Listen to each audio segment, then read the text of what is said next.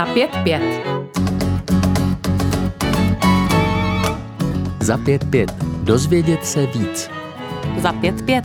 Jevy a místa neotřelé.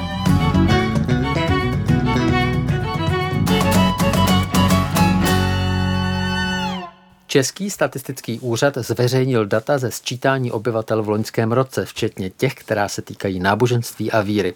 osmnáct celá sedm procent odpovídajících se jako věřící hlásí k církvím nebo náboženským společnostem. Za občany bez náboženské víry se označily dvě třetiny, přesně šedesát osm celá tři procenta.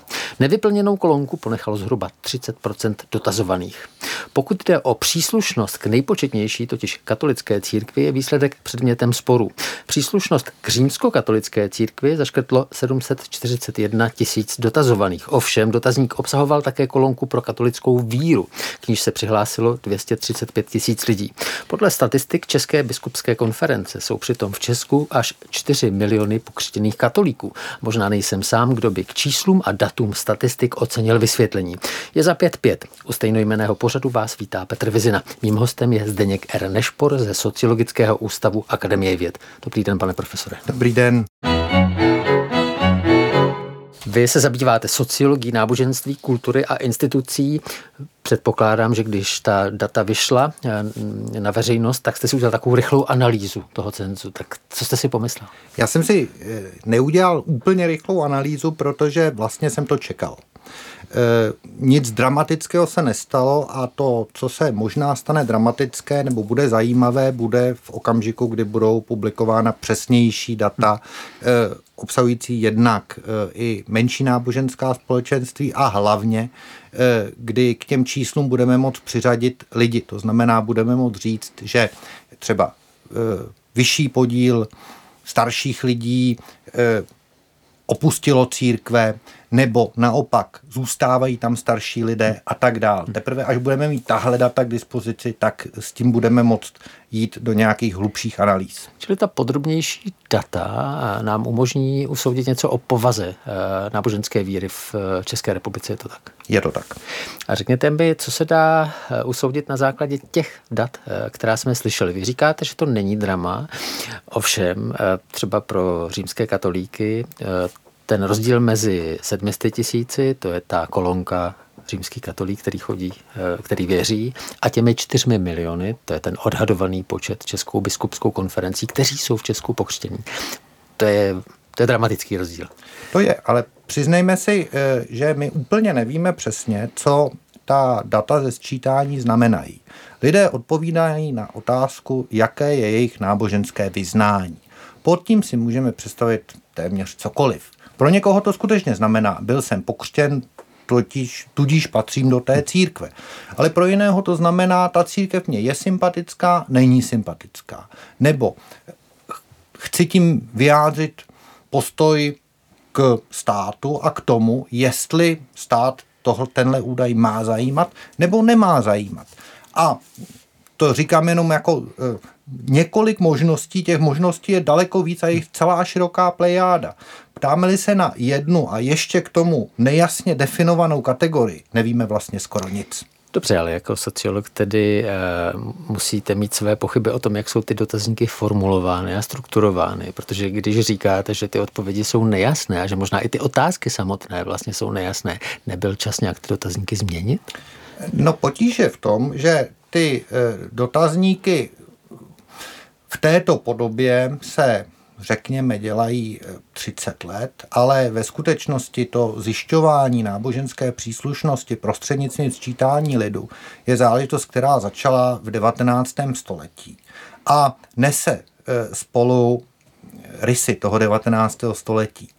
Potíž je v tom, že tenkrát, ale ještě celou první polovinu dvacátého století, byla zkoumána formální církevní příslušnost. To jest, do jaké církve se člověk narodil a pokud se mu to nelíbilo, tak došel na městský či okresní úřad, přinesl písemné, písemný formulář o přestupu a teprve potom tam mohl napsat něco jiného. Za komunistického režimu se přestala zkoumat vůbec jako náboženská příslušnost. A když se to vrátilo po roce devadesát jedna, nebo v ro- ve sčítání v roce devadesát jedna, tak místo té formální církevní příslušnosti byla zvolena ta neúplně jasná kategorie náboženské vyznání. Co to je? Není to tam řečeno a jako pomůcka je dán seznam církví, které toho času jsou státem registrované. Lidi si je můžou některou z nich vybrat, můžou si vybrat něco úplně jiného, taky to dost často dělají. A dokonce v posledních dvou sčítáních si můžou vybrat sem věřící bez církevní příslušnosti. Zase, co to znamená? Kdybych měl nějaký hlubší sociologický výzkum, a takové výzkumy existují, kde je to součást několika desítek otázek, jdoucí do mnohem větší podrobnosti a jdoucí taky potom, že třeba jedna kontroluje druhou, můžu očekávat jako hlubší váhu těchto odpovědí. Když je to jedna otázka a ještě k tomu musím přidat, že otázka, na kterou nemusíte odpovídat. Tak, promiňte, ale jako to se vlamujeme do, do jako sféry, kam ta statistika vlastně vůbec nemá příslušnost. Proto taky, pardon, že vám do toho ještě skáču, ale proto uh, byl dost silný hlas, jestli se něco takového ještě pořád má prostřednictvím čítání lidu zkoumat. Hmm. Jste tady uh, nakreslil z pohledu státu tři naprosto odlišné situace. První republiku, kdy konfese byla něčím, do čeho se člověk narodí a musí vykonat nějakou um, svoji cestu a jasně, jasně definovat, že k té konfesi nepatří. Pak, pak dobu socialismu nebo komunismu, kdy vlastně ta církev byla přece nepřítele, bylo dobré mapovat toho nepřítele aspoň, nebo mělo se, možná se mělo ukázat, že, že náboženství vymírá prostřednictvím toho cenzu. A pak jsme tady v současné době, k čemu je vlastně v současné době státu, aby věděl a měl data o tom, kdo a jak věří? To je otázka. Na Slovensku k tomu, že podle toho se vypočítává, kolik se bude jednotlivým církvím platit ze státního rozpočtu. Tyhle snahy u nás taky byly v devadesátých letech, nikdy nebyly ale do, dovedeny do konce a už to tak není konec konců i v souvislosti se změnou financování církví. Ale s výjimkou vlastně téhle záležitosti je to čistě informace, která může být použitelná a nemusí být použitelná, ale současně jako informace, pro, jako na niž ten stát vlastně nějak dramaticky nestojí. Hmm. Podívám se tedy na tuhle otázku z pohledu církví. Když se podíváte například na náboženské vysílání ve veřejnoprávní televizi nebo rozhlasu, tak ono se vlastně stalo vysíláním pro menšiny. Cí, jako věřící lidé jsou tam bráni jako nějaká menšina, ať už etnická nebo jakákoliv jiná. Není to možná pro církve zajímavé z toho pohledu, jakou mohou vykazovat relevanci v té společnosti, když udávají počty, kolik nás věří? To je samozřejmě možné a taky se to konec konců dost často děje. Blbý je, že ten, ty počty se snižují, takže jako to, s tím se špatně argumentuje, když jako se má něco takového podporovat. Na druhou stranu, a to si církevní představitelé tolik neuvědomují nebo s tím neumí pracovat a neumí to prodat. Církve přece nefungují jenom pro jejich členy. A jaksi významnou část, řekněme i odběratelů nebo posluchačů tohoto typu vysílání samozřejmě tvoří i lidé, kteří nejsou angažovaní v nějaké církvi nebo přinejmenším nikoli pravidelně. Ale s tím se ještě hůř argumentuje. Ta naše agenda by vlastně mohla zajímat víc lidí, kdybyste ji zařazovali. Rozumíte mi, že to je vlastně, to je ještě horší agenda, než nás ubývá a proto možná ztrácíme tu společenskou relevanci, včetně toho prostoru, který si můžeme nárokovat na základě dat nebo našich počtů. Je to tak? To je asi pravda. Na druhou stranu skutečně ani v české společnosti bych neomezoval ten, ten recepční okruh jenom na, na členy církví. A dneska se to už e, i v jiných evropských zemích docela silně tematizuje, že církve mají něco, čemu se říká zástupná úloha. Totiž, že jako nefungují jenom pro své členy, ale mají nějaké úlohy ve společnosti. Mně přijde ten postoj eh, jaksi eh, českých církví nebo jejich představitelů, tak jako máme tady nějaký deklarovaný počet věřících, vedle toho provozujeme nějaký vzdělávací, sociální, zdravotní, případně další společensky užitečný zařízení, vlastně příliš defenzivní. Tohle je jistě všechno pravda, ale současně ty církve jakožto garantky hodnot, identity a tak dál, mají v té společnosti větší funkci. Posloucháte pořád Za pět pět, bavíme se o sčítání lidu, víře a náboženství se Zdeňkem R. Nešporem ze Sociologického ústavu Akademie věd. Dovolte mi teď osobnější otázku, co jste v tom dotazníku zaškrtli vy? Já jsem tam zaškrtl, že jsem evangelík, protože jsem členem, praktikujícím členem evangelické církve. Narodil jste se evangelíkem? Ne, konvertoval jsem. Čili vy sám nemáte ten postoj, co je státu, do toho, kam já chodím v neděli? Já ten postoj nemám, byť jaksi možná víc z důvodu, z důvodu jako nostalgie k tomuto nástroji zjišťování náboženské příslušnosti, než že bych si myslel, že to reálně ten stát musí dneska zajímat. Hmm, hmm. A když se budeme bavit o pocitu, s kterým to člověk zatrhává tu kolonku, může to být pocit sounáležitosti s tou církví, může to být také hrdost na to, že patřím ke společenství, který není, které teď není privilegované, a přesto vy sám osobně ho považujete za relevantní. Jaký byl ten váš pocit? Tak já si myslím, že patřím k tomuto společenství a jsem na to hrdý, ale k tomu, co vy jste říkal, bych ještě přidal, když ten postoj může být taky, eh, chci něco podporovat, i když k tomu nepatřím. Čili myslíte si, že byli lidé, a to je, teď jsme v oblasti dohadu, já, já se vám omlouvám, protože vím, že tahle otázka vědci nepatří, že k té náboženské příslušnosti se mohou hlásit lidé, kteří mají jenom sympatie k té instituci, řekněme církvi, aniž by na ní participovali nějak aktivně. Máme proto data nějaká?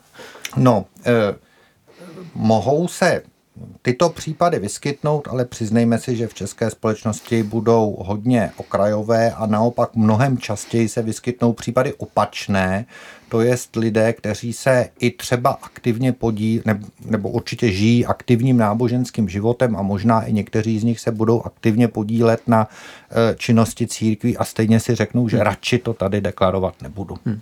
Proměnilo se tohle podle vašeho vědomí v těch posledních desetiletích po tom roce osmdesát devět nějak? Určitě narůstá podíl lidí, kteří se považují za věřící a nehlásí se k náboženským organizacím. Konec konců i proto ti statistici vymysleli vlastně tu kolonku, která do toho statistického zjišťování vlastně nepatří, patřila by spíš do nějakého sociologického výzkumu, ale eh, jak si objevila se tam, protože a je dosti četná, to jest kolonku jsem věřící, ale nehlásím se k náboženské organizaci. Dá se tahle kolonka chápat taky jako reakce na to, že obecně klesá důvěra k institucím, ale co se nemění, nějak, jsou nějaké duchovní potřeby nebo nějaká potřeba spirituality, nějaké autentické? To, to se asi určitě takhle obecně dá říct. Jak konkrétně to funguje, to je otázka. To, že vlastně odklon od náboženských organizací je extrémním projevem nebo případem širšího odklonu od jiných typů společenských organizací, od jiných typů autority a tak dále. To je zjevná záležitost. To, že lidé jsou nějakým způsobem, nebo někteří lidé jsou nějakým způsobem nábožensky hledající, mají náboženské zájmy a ukojují je různým, různými metodami, to je asi taky zjevná záležitost. Jak moc tohle souvisí a jak moc je to provázáno, je samozřejmě potom předmětem nějakých hlubších sociologických výzkumů. A co podle vás tyhle tendence znamenají? Pakliže byl tady důraz na takovou individuální potřebu spirituality, ale zároveň uh, neschopnost nebo neochotu ji sdílet, to znamená nemožnost téměř podílet se na životě institucí. Co by to jako znamenalo, tahle, tyhle ty dvě tendence? Že si každý budeme věřit, co chceme. A teď to tak do značné míry je a je to hmm. tak do značné míry i mezi členy těch náboženských organizací dneska. E, samozřejmě, e, kdybyste se zeptali římských katolíků nebo evangelíků nebo kohokoliv jiného, nakolik jako naplňují e, e, jako věroučné zásady svojí církve, ono by to nebylo stoprocentní nikdy. Někdy by to bylo dokonce jako hodně málo procentní. Totéž pokud by se týkalo toho praktického náboženského života. Takže i v rámci těch církví, jako ta míra nevíry nebo divergence nebo rozdílných přesvědčení je poměrně velká. Tím spíš jako e, mezi nimi, nebo mimo ně e, máme nějaký křesťanský základ, ale jako přečetl jsem si pěknou knížku o Budhovi a jako tady prodávají nějaký magický kameny, který, který jako mají zvláštní schopnosti. A jako ještě, když tomu přidám nějakýho léčitele, tak si to může přece všechno dát dohromady a mně osobně to bude dávat docela dobrý smysl, potíže v tom, že ta moje jako soukromá syntéza nebude dávat smysl nikomu jinému, ale já ji ani nikomu jinému nebudu říkat. Když jsme u takového individuálního, eklektického postoje ke světu, tak tomu já rozumím, ale co by to znamenalo pro ty instituce, instituce samotné, ten postoj věříme si každý, co chceme. E, jaký vliv to na ně potom má, pakliže, e, pakliže ten akcent je opravdu na tom individuálním víc, než na tom společném? Ten vliv je jednoznačně destruktivní. E, ty e, instituce nebo organizace e, s tímhle dlouhodobě nemůžou dobře fungovat a je úplně jedno, jestli se týká e, to náboženských organizací nebo, nebo jiných. E, jako e, církve mohou nebo fun- pro část společnosti dneska fungují jako dodavatelé posvátna, řekněme, vedle jiných dodavatelů. Ale e, jak se snižuje jejich členská základna, jak se snižuje ta společenská závaznost jejich provozu, tak e, samozřejmě je to komplikovaný, jak tímhle jako fungovat. Což ale není, a tady asi potřeba říct pro kontext, to není české specifikum. To je prostě nějaký obecný trend, který platí... Přesně tak, to je... Je to jenom v Evropě, nebo je to celosvětové, máte dojem? Těžko, těžko říct, protože zase v podstatných částech světa vlastně nic jako církev v našem slova smyslu nikdy neexistovalo. Hmm. No... Nebo se tam církve jako import z Evropy vlastně objevily teprve velmi nedávno, před dvě stě lety třeba. Takže jako je složité tohle rozšiřovat do toho mimo západního světa. Ale v tom západním světě, nejenom v Evropě, ale i třeba v Severní Americe a tak dál, tenhle trend určitě je přítomen všude, byť v různé míře. S profesorem Zdeňkem R. Nešporem ze Sociologického ústavu Akademie věd se bavíme o sčítání lidu, víře a náboženství na rádiu Proglas. Pane profesore, já bych se rád vrátil k těm čtyřem milionům pokřtěných katolíků, což je, což je údaj, který zveřejnil na facebookovém profilu kardinál Duka. A on má takovou teorii, aspoň podle toho psaní jsem to tak pochopil, že v Česku jsou tedy pokřtěny čtyři miliony občanů, tu první čtvrtinu tvoří ti, kteří jsou jakýmsi živým jádrem církve. A to jsou ti, kteří se přihlásili v tom dotazníku ke katolické církvi nebo k té katolické víře. Druhou čtvrtinu, píše kardinál Duka na Facebooku, představují ti, kteří se příležitostně účastní slavnostních bohoslužeb, především o Vánocích, Velikonocích, a při příležitosti významných životních událostí. Pak má třetí pilíř, to jsou lidé, kteří se setkávají s církví několikrát za život, někdo se žení, jde na pohřeb a tu poslední čtvrtinou, takovou řekl bych tichou, je, ta je zastoupená podle Facebooku kardinála Duky lidmi, kteří byli sice pokřtěni, často pravděpodobně tajně, z iniciativy prarodičů, nedostalo se jim však jakékoliv náboženské formace a mnohdy o svém křtu ani nevědí. Víte o datech, která by tuhle teorii takových, řekněme, čtyř pilířů nějak potvrzovala? Obávám se, že taková data neexistují. E- Jistě, že je možné ta data, která jsou k dispozici, to jest římskokatolická církev si vede evidenci náboženských úkonů, včetně křtů, takže je možné tato data nějak interpretovat.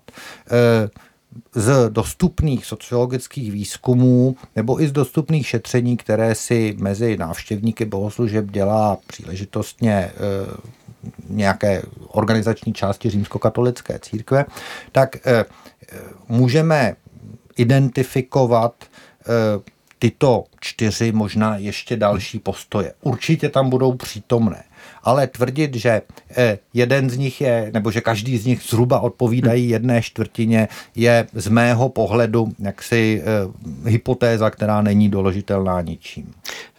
Které, řekněme naopak, které hypotézy podle vás jsou relevantní pro to, o co se tady my dva dneska snažíme, pro analýzu nebo vysvětlení těch zatím hrubých dat, která, které máme z toho sčítání lidu v minulém roce? Zmínil jste například návštěvnost bohoslužeb. To je docela důležitý údaj, který je dostupný vlastně každoročně prostřednictvím minimálně jednoho sociologického výzkumu, takže můžeme sledovat za posledních třicet let, jestli dochází k nějakým dramatickým výkyvům. Docela zajímavé je, že k žádným dramatickým výkyvům nedochází. Ta návštěvnost je pořád něco kolem pět procent, jestli jsou tam, je asi drobný pokles za těch třicet let, ale jako v řádu procent. Proč, to, proč mě to přijde zajímavé? Ta, takhle, bavíme se, toto číslo se týká těch, kteří chodí do kostela každý týden nebo jednou za čtrnáct dní. Pravidelně je to součást. Pravidelně a často. Hmm. To, že se za třicet let při současnému trvajícímu poklesu jaksi přihlašování k církvím a dalších sekularizačních procesech, takže se tohle nezměnilo, znamená, že je tady jako dlouhodobě fungující, vlastně docela trvalé jakoby jádro těch aktivních členů církví a současně ale, že to jádro se musí měnit. Kdyby to byly, ty, jak se říká, babičky v kostele, jo, tak ty už mezi tím umřeli. Nebo se staly nespůsobilé k tomu, aby tam docházeli v téhle frekvenci. To znamená, musí tady být, a zjevně je, tady... Hm, jako nějaký proud lidí, kteří i z těch mladších ročníků tyhle zájmy mají. Jak si to vysvětlujete? Vy vlastně říkáte, že existuje nějaké kontinuum, na které se nabalují další lidé, přestože ti starší už umírají, a, a to je ten počet těch lidí, kteří chodí pravidelně na bohoslužby, aktivně se účastní toho života ve farnostech a v církvích. Jak se to dá, jako jak se to sociolog vysvětluje? Co to znamená tenhle ten, tenhle ten fakt? No takže je část lidí, která svoje náboženské potřeby uspokuje prostřednictvím hmm. aktivní účasti v církvích a že je pořád nezanedbatelná a dochází jako k její obnově. Vedle toho je samozřejmě část, a asi větší, která uspokuje své náboženské potřeby něčím jiným. Já jsem myslel ten fakt, že dochází k její obnově, to je velmi zajímavý přece prvek, že to v sobě tedy, že to není věc, která se žije jenom z tradice, ale že ta tradice je živá, čili nějakým způsobem se předává generačně například. No ale to tak přece bylo vždycky. A popravdě řečeno, jako podíváme-li se na e, dřívější data o jako, e, třeba náboženské příslušnosti, která byla teda mnohonásobně větší, e, asi do toho kostela chodilo víc lidí, ale že by tam pravidelně chodili nějaký úplně velký davy, e, to si taky nemyslím. Takže jako možná ten rozdíl není zdaleka tak velký, jak to vypadá, když se srovnávají ta nesrovnatelná data z těch československých nebo předtím už rakouských sčítání lidu. Vy jako sociolog rozlišujete mezi kulturou a náboženstvím nebo vírou, jinými slovy, pakliže existují kultury, v kterých je v pořádku a doporučení hodné chodit v neděli do kostela, tak to neodpovídá těm, kteří skutečně by tam přišli, kdyby to nebylo společensky tak nutné. Tak jak jsme na tom teď? No teď, teď, a to teď už je ale jako několik desítek až malých stovek let, no a tak spíš přes sto, jo, nejsou to stovky, platí, že v české společnosti pro hodně lidí není vhodné, zajímavé, společensky únosné do toho kostela chodit. A čím si to vysvětlujete? To zní, to zní skoro zvláštně, protože řeklo by se, vy už jste sám to říkal, že vlastně víra může být nějaký, nějaký morální jako azimut, tak je tak vnímaná často, že to je hodnotový nějaký řád a systém. Tak samozřejmě měli jsme tady komunistický režim, který církve pronásledoval, věřící jako evidentně poškozoval a jako mnoho lidí z těchto důvodů, třeba i jako z důvodů společenských, přestalo, přestalo nábož, jako žít aktivně nebo účastnit se náboženského života. Na druhou stranu, když jsem mluvil o tom, že to jsou desítky let a víc než sto, tak samozřejmě takhle dlouho tady ten komunistický režim nebyl, takže tím se zdaleka nedá vysvětlit všechno. Ale už v meziválečném období a ještě předtím na počátku dvacátého a na konci devatenáctého století v určitých kruzích začaly být církve, a nutno říct především římskokatolická církev jako ta největší, tady společensky nejangažovanější a tak dál, tak začaly být kritizovány, že jsou nemoderní, že mají velkou nálož historických vin, že prostě e, účastnit se tohoto e, je nevhodné. Hmm. A podstatná část lidí se z těchto důvodů toho náboženského života organizovaného účastně přestala. Rozumím. Čili to byla ta nálepka zpátečníků, kteří prostě nepochopili tu moderní progresivní dobu. Je to tak. Za pět pět s Petrem Vizinou. Posloucháte pořád Za pět pět, bavíme se o sčítání lidu, víře a náboženství se Zdeňkem R. Nešporem ze Sociologického ústavu Akademie věd. Pojďme se teď podívat na Česko eh, regionálně.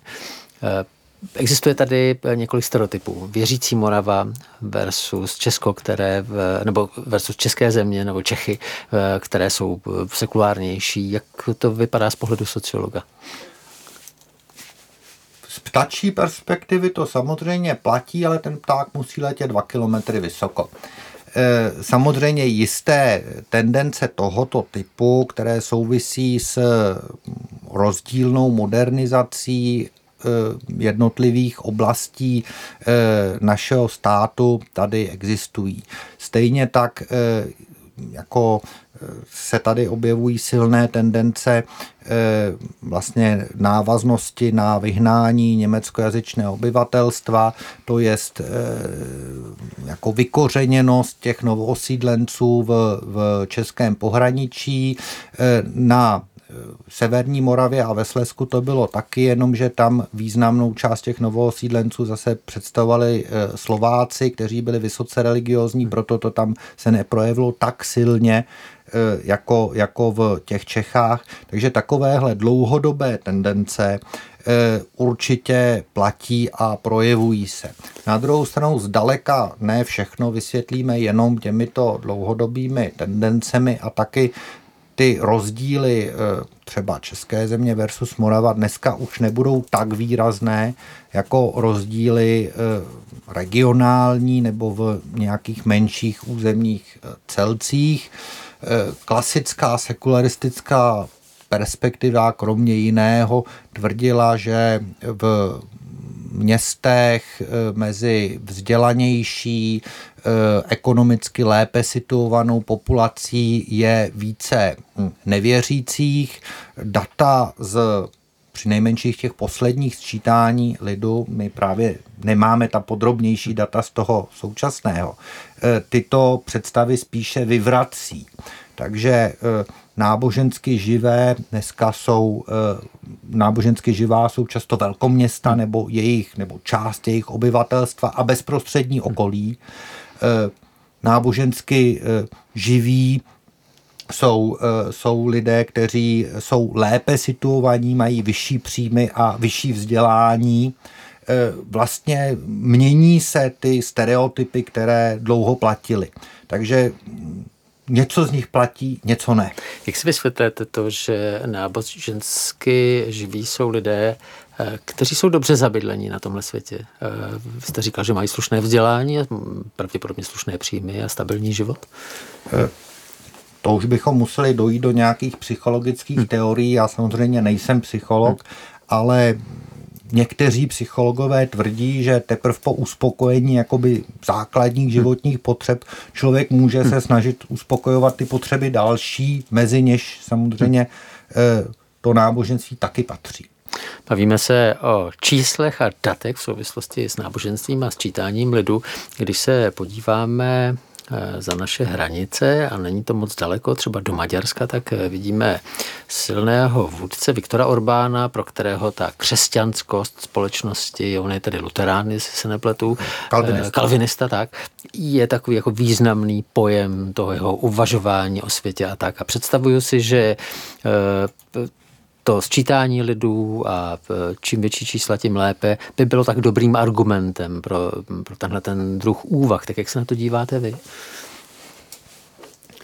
No, jistě, že někteří neokonzervativní vůdci, nejenom v Maďarsku a nejenom v Evropě, sázejí na jaksi oživení náboženských hodnot a náboženské identity, jakožto na politický, eh, politický argument, řekněme. A to spojení eh, státu s náboženstvím nebo se církevními institucemi může být pro obě strany výhodné. Myslíte trůn a oltář, jako to bývalo z Rakouska-Uherska? Přesně tak. Eh, je to takový ale trošku polibek smrti. V jakém smyslu? No třeba právě to spojení trůnu a oltáře za Rakouska-Uherska bylo jedním z důvodů odporu významné části české společnosti k římskokatolické církvi. Stejně tak dneska, podívejte se do Polska, to spojení části polské katolické církve s tou vládnoucí politickou stranou je některými chváleno a využíváno, pro jiné je to něco, co je velmi obtížně jako přijatelné a co naopak odrazuje. Vede to k silné polarizaci polské společnosti a k tomu, že dneska reálně v Polsku je mnohem větší výstup z římskokatolické církve než kdykoliv předtím. Což bychom mohli brát jako demonstrativní akt, řekněme, nesouhlasu. Když se bavíme o spojení trůna a oltáře, pravděpodobně to nebude totéž, co se stalo českým nebo československým evangelíkům v padesátých letech při tom zbližování s tehdejší komunistickou mocí, ale asi by to tam taky spadalo. To je komplikovanější otázka. Českoslovenští evangelíci nebyli tou úplně nejkomfortnější církví, byť ta míra konformity zejména některých představitelů evangelické církve byla, byla významná, ale byly tady ještě konformnější církve a současně je otázka, jestli to šlo vůbec dělat jinak. Posloucháte pořád za pět pět, bavíme se o sčítání lidu, víře a náboženství se Zdeňkem R. Nešporem ze Sociologického ústavu Akademie věd. Za pět pět. Pojďme se ještě vrátit k tomu loňskému sčítání. My jsme se zatím bavili o číslech, kterými operuje katolická církev nebo která uvádějí lidé katolické víry. Jak na tom jsou ostatní náboženské společenství a církve podle těch dat, která jste viděla? Tak zatím víme o dvou jen. Přestože v České republice je dneska registrováno více než čtyřicet církví a náboženských organizací, tak ta předběžná data ze sčítání jako uvedla množ, tři, římskokatolickou církev, českobratrskou evangelickou a církev československou husitskou. Široká plejáda menších náboženských společenství tam dosud nebo nemáme pro ně přesná čísla konkrétní a to je strašně podstatný, protože některá z těchto společenství evidentně rostou. Rostou třeba několikanásobně za těch deset let. Některá zůstávají stabilní, některá naopak u některých se snižuje ten počet členů a přestože jako jednotlivě jde o malé počty, stovky, tisíce, málo kdy přes, přes deset tisíc, i když jako jsou takové případy, tak, tak jako celek už to zas tak málo není. Hmm. To je jedna věc, kterou, kterou nevíme a na kterou je potřeba teda si počkat a která bude velmi významná jak pro samozřejmě tato společenství jednotlivě, tak i když se to vezme jako celek nebo několik celků, tak pro společnost vůbec. Druhá věc je, to, co už víme, to jsou ta druhá a třetí největší česká církev, jimž klesá počet věřících podobně jako v římskokatolické církvi. Je to pochopitelné, protože k tomu dochází na základě podobných procesů, akorát, že ty církve předtím byly menší, takže jako proto jako ta čísla jsou taky menší, ale ty se dostávají do takové docela komplikované situace, protože na jednu stranu pořád aspoň do určité míry fungují na principu těch lidových církví, tak jako římští katolíci, na druhou stranu jako se dostávají početně k těm větším z těch církví malých. Musí si začít jako podstatným způsobem měnit principy svého, svého fungování, svoji organizaci a tak dál, což v žádném případě nebude jednoduchá záležitost. To už popisujete něco, co se děje? Nebo o čem se přemýšlí a uvažuje dopředu? Myslím si, že jak přemýšlí, tak se to reálně hmm, děje a hmm. musí dít prostě proto, protože jim nezbývá nic jiného. Hmm. A co může to být prak- konkrétní v tom v těchto případech, co ty církve, my jsme mluvili o třech etablovaných, vlastně spojených taky s, s českým státem, že o církví, církvích, tak co ty církve, o kterých mluvíte, jaké strategie mohou teďka volit? Musí uvážit, kde ještě budou udržovat e, sbory nebo náboženské obce, musí uvážit, z čeho je budou platit a tak dál. E, I v případě římskokatolické církve v některých regionech vlastně je dneska velmi obtížné udržet prostě, e, přestože zjednodušenou a, a tak dál, měnící se, ale jako strukturu far.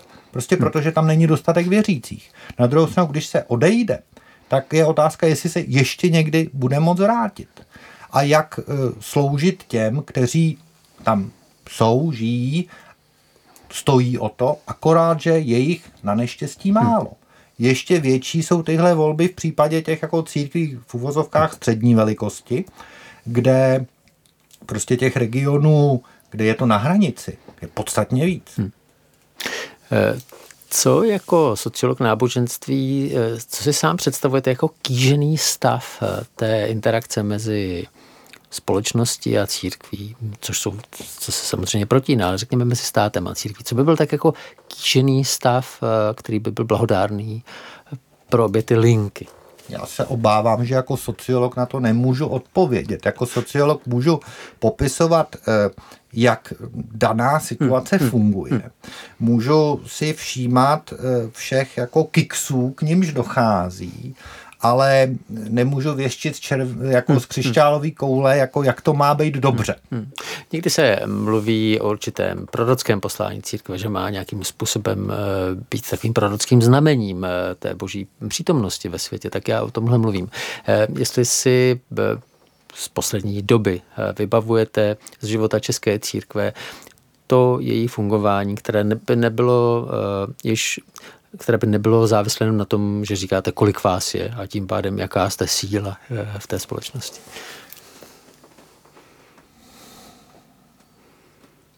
No, popravdě řečeno, moc si nevybavuju. Je to uh, asi jako trochu problém a samozřejmě hmm. taky neschopnost té církve nebo těch církví hmm. uh, prodat uh, to, co, uh, to, co umí a to, co umí možná líp, než než kdokoliv jiný, anebo dokonce to, co nikdo jiný vůbec nedělá.